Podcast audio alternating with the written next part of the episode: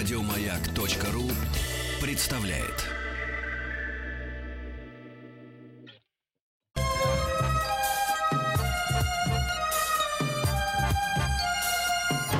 Подмосковные вечера. Частные хроники с 1964 года. Ваши истории, из которых состоит эпоха. Дорогие друзья, э, добрый вечер вам всем. Меня зовут Сергей Стилавин. Обычно, обычно, да-да-да, в это время вы уже привыкли, наши летние замечательные слушатели привыкли, что в это время по понедельникам э, мы вместе с Павлом Сюткиным, историком русской кухни, выходим в эфир с нашей викториной. Но я должен сказать э, вам о том, что, э, к сожалению, э, по личным обстоятельствам, которых, ну, вы знаете, мы все боимся этих обстоятельств, и они, к сожалению, рано или поздно приходят в жизнь каждого человека взрослого. По этим личным обстоятельствам Павла сегодня э, в эфире нет. Вот, я надеюсь, э, что что он все равно появится совсем скоро, когда чуть-чуть станет легче на сердце, хотя вы понимаете, да, наверное, о чем примерно я говорю, я просто не уполномочен давать какие-то личные объяснения, да, не спрашивал разрешения. У Павла, был не до того, выразил лишь свои соболезнования, и поэтому Поэтому я сегодня выхожу в эфир, э, пользуясь э, франшизой, скажем так. Дело в том, что э, ну, у нас работает замечательный Игорь Владимирович Ружейников. Я его зову Игорем Ивановичем, по, так сказать, по, по традиции. Вот. Игорь мужчина философски настроенный, замечательный историк профессиональный, да, и он делает и прекрасно делает проект под названием «Частные хроники». Я уверен, что наши вечерние слушатели э, знают, э, и многим, наверное, полюбился уже этот проект. Я расскажу о нем тем, кто только что вдруг услышал об этом проекте. Он, еще раз напомню, называется «Частные хроники». Э, мы все храним э, в наших семейных архивах э, те вещи, которые пришли к нам э, из прошлого. Может быть, это то, чем мы занимались в своем детстве, как, может быть, люди моего поколения. Те, кто помладше, Э, хранит те архивы, э, которые перешли от мам, пап, от дедушек, от бабушек э, в каких-то чемоданах, где-то на антресолях. И вот мы решили, а, что эти частные истории, знаете, не связанные с какими-то знаменитостями, с какими-то пафосными э, артистами, э, профессорами и прочими непростыми людьми, что вот эти воспоминания, они тоже имеют право э, быть достоянием общественности, да, и вы можете воспользоваться сегодняшними совершенно простыми технологиями, которые есть в распоряжении каждого из нас, а именно мобильный телефон, в нем есть э, фотокамера. Вы можете просто несколько фотографий своего семейного архива может быть, которые эти фотографии рассказывают о вашем детстве или о детстве, или юности, или жизни ваших родителей, опять же, дедушек, бабушек, сфотографировать, вот, и э, разместить в нашей официальной группе ВКонтакте «Радио Маяк», и там есть раздел «Частные хроники». Я сегодня полистал фотографии, которые вы туда уже успели загрузить. Ну, честно говоря, родные, родные цвета, если это цветные снимки, э, родные выражения лица, э, лиц, не беззаботность, но, знаете, вот такое э, спокойствие, э, доброта. В принципе, наверное, двумя этими словами спокойствие и доброта мы и вспоминаем свое детство, скорее всего. Может быть, вы поправите меня, добавите еще какие-то определения. Ну и а, в этом разделе, да, который ведет Игорь Владимирович, а, друзья мои, у вас есть замечательная возможность воспользоваться телефоном.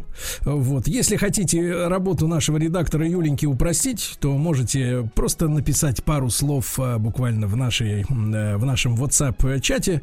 А, вот плюс 7967 103 5533. А, вот, если вы хотите поделиться ярким своим воспоминанием из прошлого. Ну, начиная, как вы понимаете, с августа 1964 мы э, пишем летопись э, вот этих, э, этих нескольких десятков лет, что существует радиостанция «Маяк» э, и что вы вместе с нами.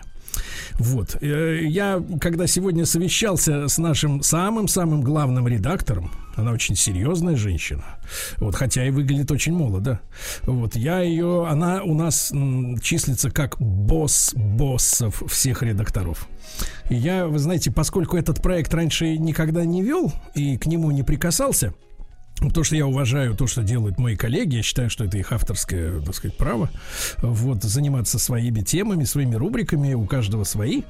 Ну вот, но так, поскольку сегодня вот меня допустили на сопредельную территорию, я задал вопрос нашему самому-самому главному редактору, я говорю, а что же мне-то самому рассказать вот э, э, в этой рубрике, потому что, ну, надо помочь вам, друзья мои, надо помочь вам э, дать пример, да, чтобы вы, услышав историю ведущего, соответственно, набрали бы наш номер 728-7171, код Москвы 495, и поделились своим воспоминанием.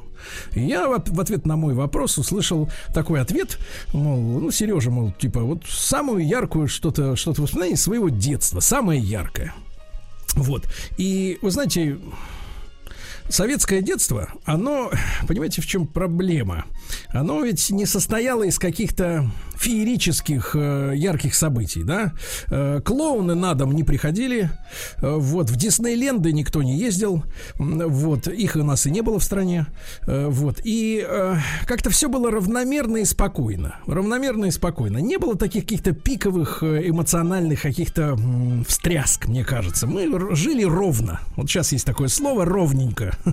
Вот мне оно нравится, ну, какое-то советское такое, да. И, и вы знаете, я подумал, о чем я вот хочу рассказать слушателям слушателям рассказать о том, э, вот, о, какой-то, о каком-то ярком воспоминании. Потом понял, что, возможно, э, стоит, наконец, объясниться, э, каким образом я уже, вот я сейчас буду загибать пальцы, с марта месяца, значит, март, апрель, май, июнь, июль, август. И вот скоро будет уже, там, по-моему, числа 20 будет уже 6 месяцев, что я выхожу в эфир не из нашей привычной студии э, в центре, ну почти в центре Москвы, рядом с улицей Правды, э, вот недалеко от Белорусского вокзала, а выхожу в эфир из своей бани.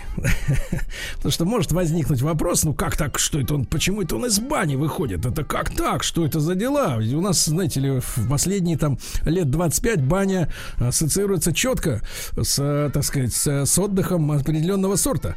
Вот, ну, если читать, конечно, сводки новостей криминальные. А если не читать, так все нормально. И э, я вот решил все-таки рассказать, откуда же взялась баня. Э, вот в моей да, судьбе, в моей жизни. Вот, а это все уходит, на самом деле, корнями в глубокое, в глубокое детство. И в детство, относящееся к 70-м годам. Вы знаете, когда на дворе были 70-е годы, я, честно говоря, не понимал, что это 70-е годы.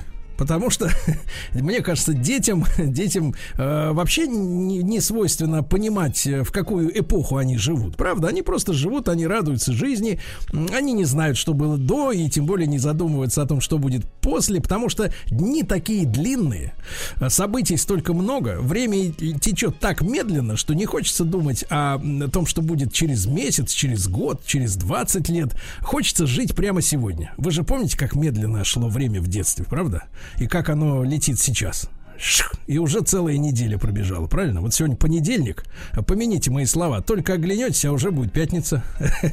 Вот. Ну и, э, вы знаете, мне было, наверное, лет пять. Это был конец 70-х годов, наверное, год так 78-й. Вот, опять же, ничего плохого или хорошего не могу сказать о той эпохе.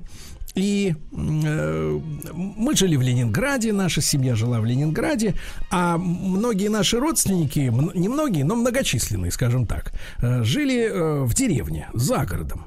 Вот. И э, я думаю, что ленинградцы знают эту э, замечательную деревню, она называется Шапки, вот, э, под Ленинградом. Вот там сейчас, я так понимаю, все расстроилось, и коттеджи появились, и, и все остальное. Вот, а тогда этого ничего не было, и мы приезжали э, очень редко в гости к нашим э, родственникам. Но это были, я так понимаю, двоюродные э, сестры моей бабушки, вот, и вся их большая родня, и люди пос, помладше, помладше, и мои ровесники какие-то. И вы знаете, я с самой, самой большой теплотой э, вспоминаю как я маленький шкет, который реально мог уместиться, наверное, под столом, не сильно нагибаясь, вот, усаживался за большой стол, куда сходились все вот эти взрослые, большие, добрые люди – вы знаете, вот ощущение, что они добрые, оно, наверное, самое главное было для меня тогда. Это были добрые люди, которые рассаживались, шутили, потрунивали друг над другом. Я знал уже наперед, что моя бабушка будет э, э, после того, как застолье начнется, кричать, э, ну, с улыбкой кричать, но все-таки не без давления в голосе свою знаменитую фразу, а моего дедушку звали Саша. Она кричала «Саша, не пей!» Вот, хотя дедушка, в принципе, э, какую-то там маленькую 30-граммовую э, хрустальную стопку водки первый раз брал со стола, вот. И, и, и все было так мирно и замечательно. А потом, вы знаете, вот самое, самое главное, э, когда все теплели, э, еще более теплели. То есть они так были теплые, добрые люди. Наконец они все доходили до удовольствия, до кондиции быть, так сказать, вместе друг с другом. Вот. Я тихонечко, тихонечко ускользал из той большой комнаты в доме э, и, и шел один, не спрашивая, главное, не спрашивая ни у кого разрешения. Я шел, э, значит, в сене, ну, там, где гардероб, да, где висят вот эти вот зимние теплые вещи. Почему-то я запомнил именно зиму. Вот. И я одевался, ну, как мог одеваться, потому что обычно маленьких детей, вот, их принято было одевать. То есть родители, бабушки, особенно и дедушки, их кутали шарфами, всеми этими шапками, шубами, э, пальто какое-нибудь тяжеленное, да? Вот, а здесь ты сам как на свой страх и риск одевался, а в синях пахло, знаете, вот таким старым деревенским домом, где было и сено, а, где, ну, не, не знаю, какие-то инструменты лежали, какая-то старая кожа. Вот, вот этот непередаваемый запах, его в современных новых домах невозможно услышать. А вот там он был. И ты тихонечко, тихонечко, тихонечко выходил на улицу в темноту и делал несколько шагов от дома – а дом этот стоял, ребята, на пригорке на пригорке, вот, откуда открывался э, ночью. Э, но мне кажется, сейчас это фантастический неземной вид, потому что ярко-ярко светила луна, и она искрилась, искрилась в снеге, который лежал а, повсюду, повсюду по этому пригорку. Это все блестело, как э, такой холодный-холодный бриллиант, да, такие бриллианты, рассыпанные перед тобой. И где-то вдалеке, там, за лесом, где была дорога э, проселочная, вот, э, ехала телега с лошадью. Тогда еще в 70-е годы, даже относительно в недалеких деревнях, люди очень активно использовали лошадей. Вот это сейчас, э, в общем-то, в принципе, наверное, только Герман Стерлигов может себе позволить, э, так сказать, на лошади проехаться, на дорогой, за дорогим хлебом. А тогда это было нормально. И вот у лошади на сбруе на этой, да, звенел колокольчик периодически. Она неспешно шла, значит, вот э, звенел этот колокольчик. А, луна искрится снег. И ты маленький-маленький. А, один-один совершенно вот стоишь, да? Но ты знаешь, что там, в доме, в трех метрах от тебя а те люди, которые тебя любят, которые, э, которым ты нужен просто потому, что ты есть. Не потому, что ты заслужил, или ты хорошо учишься в школе. Знаете, как у нас вот это самое принято людей любить за то, что они тебе делают хорошего. Вот. А детство, оно ведь прекрасно тем, что тебя принимают и любят таким, какой ты есть просто за то, что ты есть, понимаете? И, наверное, кстати, если философски так э, оборачиваться назад, то, наверное, мы все хотим, э, ну, если говорить о любви, да, мы все хотим, наверное, таких отношений, которые вернут нас, наконец-то, в то детство, да, э, когда э, нас будут опять любить, потому что просто мы есть, понимаете? Не потому что там женщина красивая, у нее грудь, там ноги, не потому что мужчина, у него там, извините, э, мощный внедорожник, или он может э, арендовать частный джет, джет и увезти эту женщину на, на юг, на море. А вот нам всем не хватает э, до безумия вот этого ощущения, что ты просто нужен, ну, не, не, без ощущения вот этого, знаешь, я сокровище, а вы мне все должны. Ничего подобного, ничего подобного. Вот такого вот ощущения не было. Была полная свобода от торга. Понимаете? В голове у человека не было ощущения торга. Ты не менял ничего на эту любовь. Она просто на тебя, но она к тебе струилась, понимаете? И ты любил этих людей. Совершенно искренне. Некоторых больше, некоторых меньше, но ты их обожал, понимаете? И вот ты стоишь э, в этом, э, э, среди этого великолепия бриллиантов, да, которые при помощи лунного света блестят. Где-то далеко э, лошадка, да, вот она удаляется тихо-тихо, и слышны вот как ее мощные копыта стучат об уже обледеневшую вот эту дорогу сельскую. Вот и дым от печь, от печей, да, потому что тогда никакого газа, естественно, не было в отоплении. Все, все топили печки нормально. И вот этот дым от э, горящих печек, э, стелящийся над э, землей, и вы знаете, и звезды где-то высоко-высоко. И вот, наверное, в тот момент я могу признаться, я влюбился э, в сельскую жизнь. Она, конечно, э, наверное, как и все в детстве, и как и все в мечтах, э, вы знаете, все это приобретает какие-то сказочные черты, э, вот, и нереальное что-то, да, но тем не менее, вы знаете, вот в сердце где-то осталось у меня это ощущение, что э, вот, вот мне хочется, чтобы в моей жизни это повторилось, потому что э, моя семья не имела загородного никаких ни домов, ничего, и, и не старались, честно говоря, этим заниматься, ну, потому что бабушка, честно говоря, была таким очень городским человеком, который, ну, наверное, был и не приспособлен по какой-то непонятной, э, честно говоря, вот так все, если серьезно говорить, причине э, к сельскому труду. Ну, а что такое сельский труд? Это значит, на тебе висит весь дом, гораздо гораздо удобнее, конечно, жить в городской квартире, где есть отопление, уже есть горячая вода, правильно, ничего делать не надо. Ну, подмел, подтер и, так сказать, поехали дальше. А на селе-то так не получается. Там надо пахать и пахать каждый день, чтобы обеспечить вот этот элементарный быт, элементарный, так сказать, уровень жизни, да, какой-то бытовой.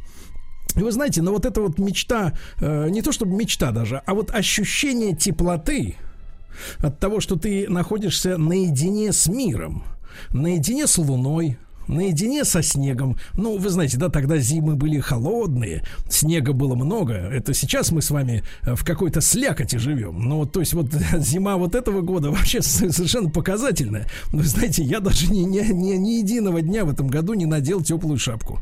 Но это же безобразие, правильно? И не знаешь, главное, кому жаловаться на все это безобразие. Кому жаловаться-то? Даже Кофе Аннан уже, уже отчалил.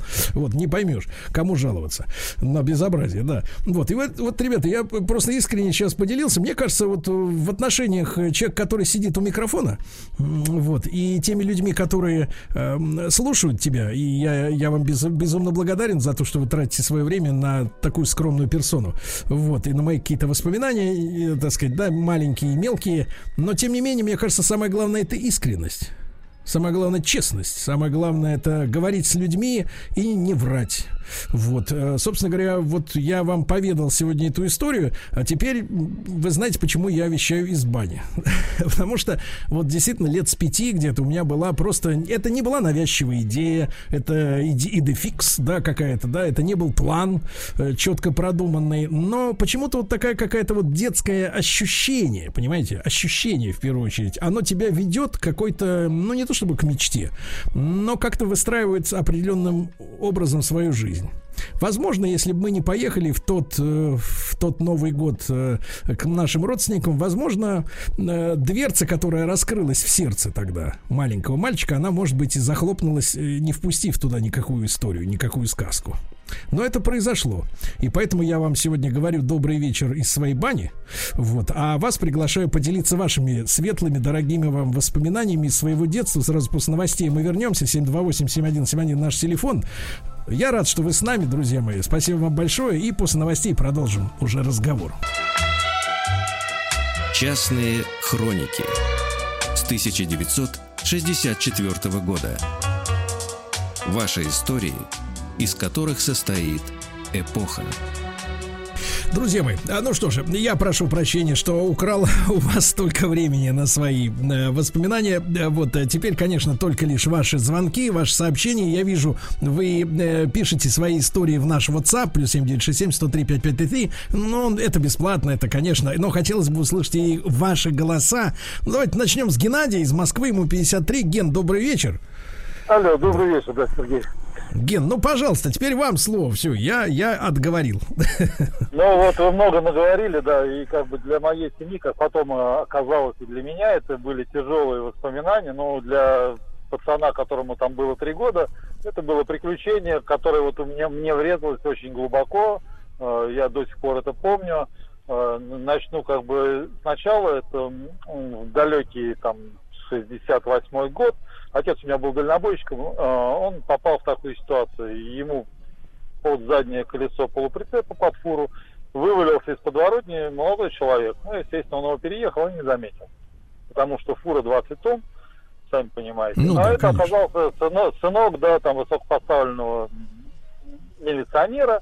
Ну и понеслось, поехало, отца взяли там буквально через 20 километров, остановили, ну и упекли на 10 лет. Вот, это предыстория. И из приключений, это вот была лошадка, был паровоз, была дрезина, потому что маме там через три года дали свиданку, она меня взяла с собой, потому что оставить меня не с кем было. Это была зима. И вот эти вот э, пере, перетурбации с пересадками, с этими, поездкой в город Березники, там находилась э, зона так называемая. Вот. Но слава богу, отец когда вышел через 10 лет, он не озлобился на систему, и мы много потом разговаривали на эту тему. И потом вот, э, опять-таки, детские воспоминания из юношеских, 12 лет, 14, слава богу, что отец был рядом, и все было впервые. Ну, вы сами сказали, да, там первый магнитофон, первый велосипед. Все это на душе до сих пор вспоминается очень хорошими э, словами, хотя, ну, сами понимаете, что было не то.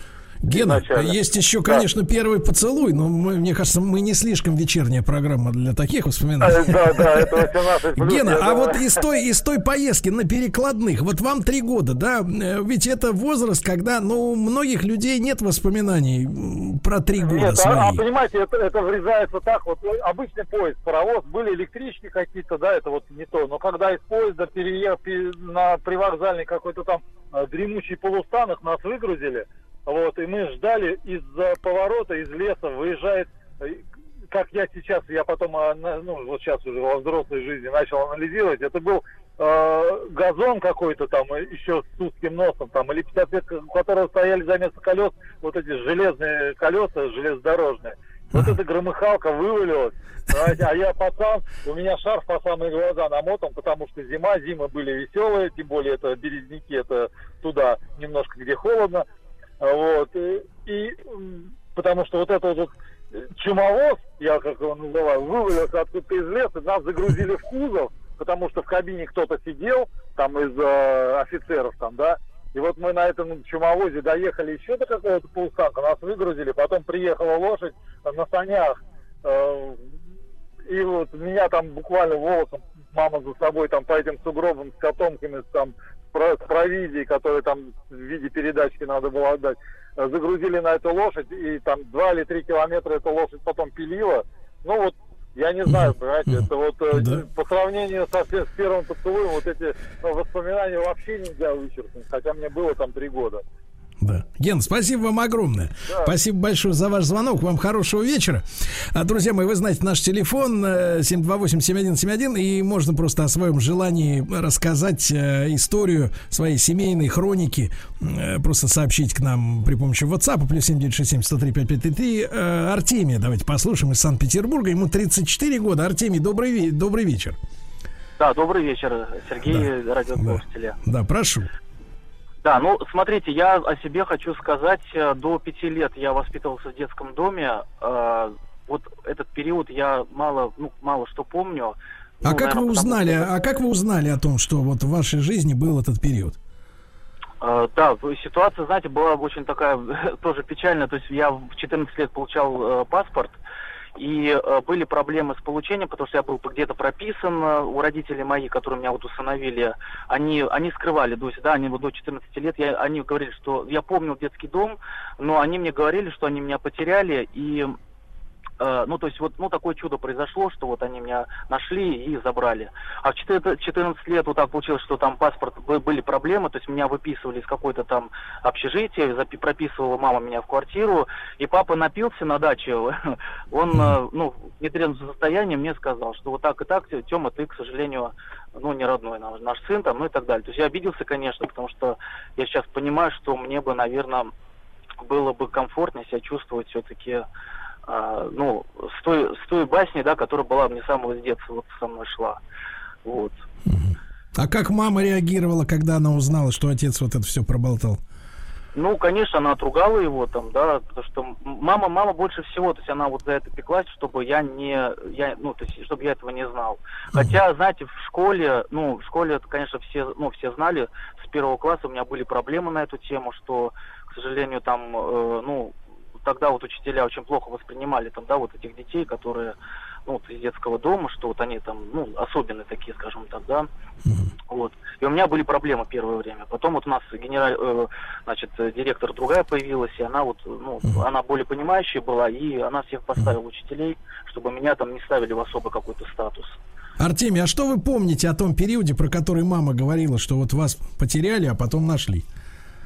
И на самом деле вот до пяти лет у меня очень мало воспоминаний, это буквально 4-5 каких-то вот таких вот, э, знаете, вот э, вспышек. картинок, вспышек, да-да-да-да, вспышек, э, ну они, говорю, все неприятные. То есть я помню, это был, значит, я 86-го года выпуска, у меня детский дом был до 92-го года. То есть вы понимаете, да, что детские дома на тот момент были переполнены. Я помню вот эти там двухъярусные кровати, mm-hmm. то есть комната какая-то, очень много детей. Там, да, мы все были дружные, я вот это помню, там, да, но вот э, я вот что помню, что было очень много детей было. Uh-huh. Вот. Помню там какой-то хоровод, вот, ну, какие-то вспышки такие, больницу uh-huh. помню, да, uh-huh. э, в моей жизни. Артемий, вот. а, а семейные уже, может быть, ранние, раннего детства, что вот, запомнилось тоже да, такое яркое? Самое, вот смотрите, самое, что яркое вот было, после того, как я приехал уже домой к моим героям, да, я моих родителей герои, героями называю, потому что это, конечно, героический поступок, им за это большое спасибо. Вот. Я помню, что как первый раз они отвезли меня на дачу. Дача у нас в Горьковске находится, это Рощино, ну, я думаю, вы знаете, где это ну, находится, да. да, в Ленинградской области. Конечно. Вот, они первый раз отвезли меня туда, это была зима. Вот, и, то есть они меня очень тепло одели. Я первый раз, наверное, увидел зим, зиму такой, знаете, настоящую вот. Артемий, а вы, вы на электричке ехали или на машине? На электричке, на электричке. А вы помните, там... помните это совершенно особенное ощущение, да? А, электрички там же были тогда, э, ну, я не знаю, может быть, у вас уже нет, но в моем детстве там были деревянные скамейки. Деревянные, нет, и в моем, да, да, да. Да, были, и там внизу, внизу под скамейкой была электрическая печка, то есть люди подбирали, подбирали ту, ту скамейку, под которой э, работала эта печь, да? Вот. Ну и, соответственно, э, я так понимаю, что у Артемия кончилась связь, к сожалению, к сожалению сожалению. Но спасибо ему все равно огромное. Действительно, электричка это особенное, действительно было удовольствие. И эти э, двух, э, скажем так, двухслойные на зиму вставили второе стекло э, для того, чтобы было потеплее. Но там между этими стеклами, это же был не стеклопакет, там никакой изо- изоляции не было, такой термической, воздушной.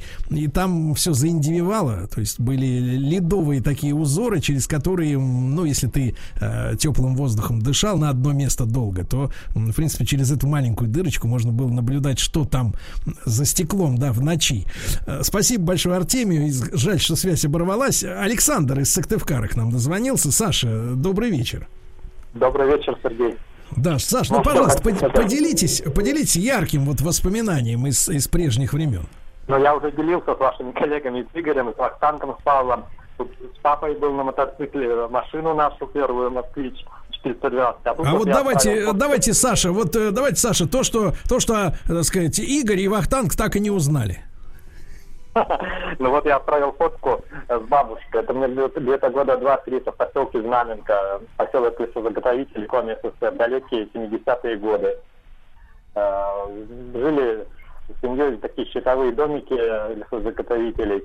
Она за стеночкой жила. Мы в одной, в одной ну, двух, на две семьи были дома. Вот я в гостях у бабушки, скорее всего, тогда фотографы ходили, фотографировали. Вот я сфотографирован. Моей бабушкой, труженицей тыла, вдову участника войны Ларионовой Антонины Ивановны. А жили мы с папой Александром Николаевичем и мамой Валентиной Ивановной Горнухин. А, вот э, папа работал на МАЗе, лесово, на лесовозе. Саша, Саша, я вас, я вас чуть-чуть поправлю, да? Вы так э, описываете, да, что происходило, а вот какая-то картинка, которая в голове именно засела. Может быть, какая-то ни, никчемная деталь, которая вам кажется неинтересной даже ну, широкой, ну, для широкой да. публики. Ну, но, мне, тем мне запомнил просто двор, вот именно э, огород, не как вот, э, когда мы переехали уже в начале 80-х, многоквартирные дома, это в Сыктывкаре, а там вот э, огород, ну вот, как ну, можно с дачей сравнить, вот огород, ну, небольшой там, а за, за забором уже бескрайняя тайга, вот это запомнилось.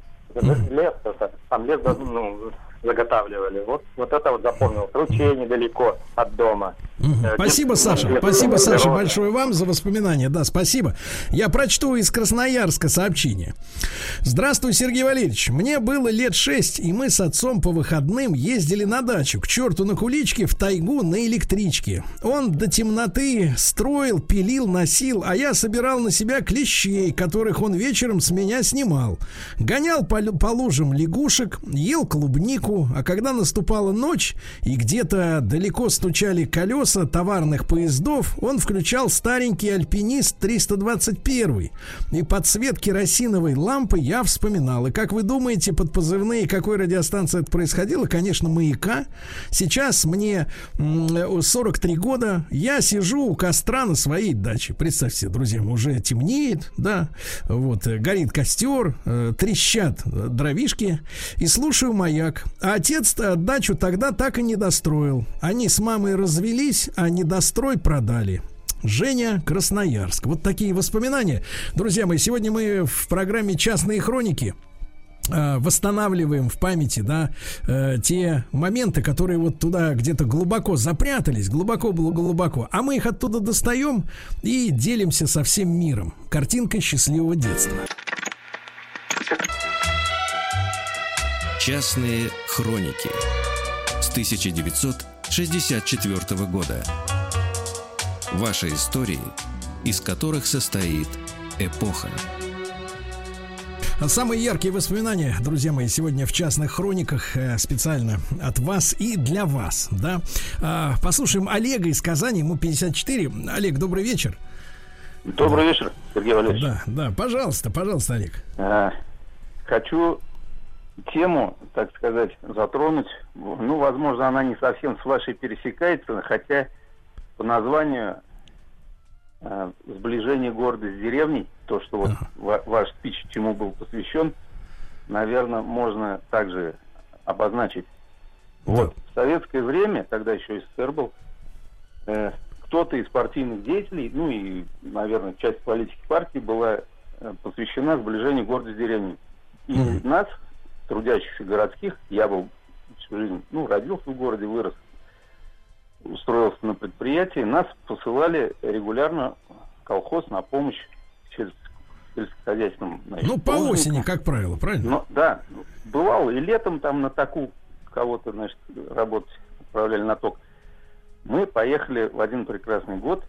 Это год был, наверное, 86-й, может быть, 87-й, на уборку картофеля. Угу. Приехали, нас расселили значит, в маленькой деревне, 11 человек, мальчишки, девчонки, дали нам дом незаселенный, там, ну, люди съехали куда-то, может, там, ну, не знаю.